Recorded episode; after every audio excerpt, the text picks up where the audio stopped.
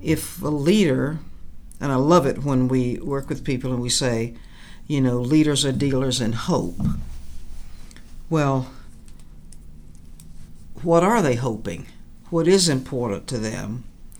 And when we can deeply, deeply notice their thoughts, their feelings, you know, their heart, and, and in fact their very being, their soul, then we know, you know, we know what to say. We know not what to say. We know formal things to say, informal things to say, that uh, cause people to feel so hopeful about their work, hopeful about the team they're on, and hopeful about the good work they're going to do.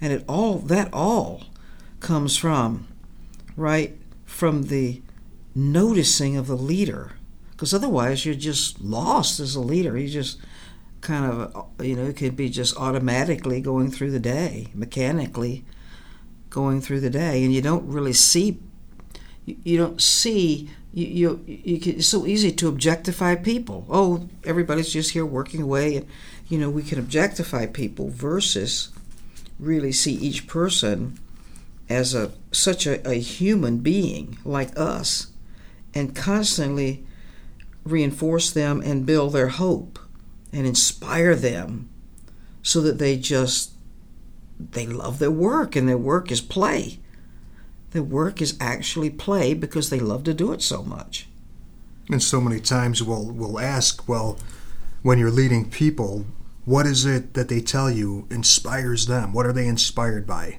What is their purpose? What are their values? What is it that's important to them? And so often the leaders we work with and leaders everywhere have never even asked the people that they're leading, what is it that inspires you? What is it that you're excited to get up for in the morning? And if if we can have that kind of conversation and know what's truly important to the people we're leading, then we're going to have a much better chance at noticing when their eyes are lit up, when they're excited, when they're coming to work invigorated and ignited, or when they're coming to work and it's not uh, it's not inspiring.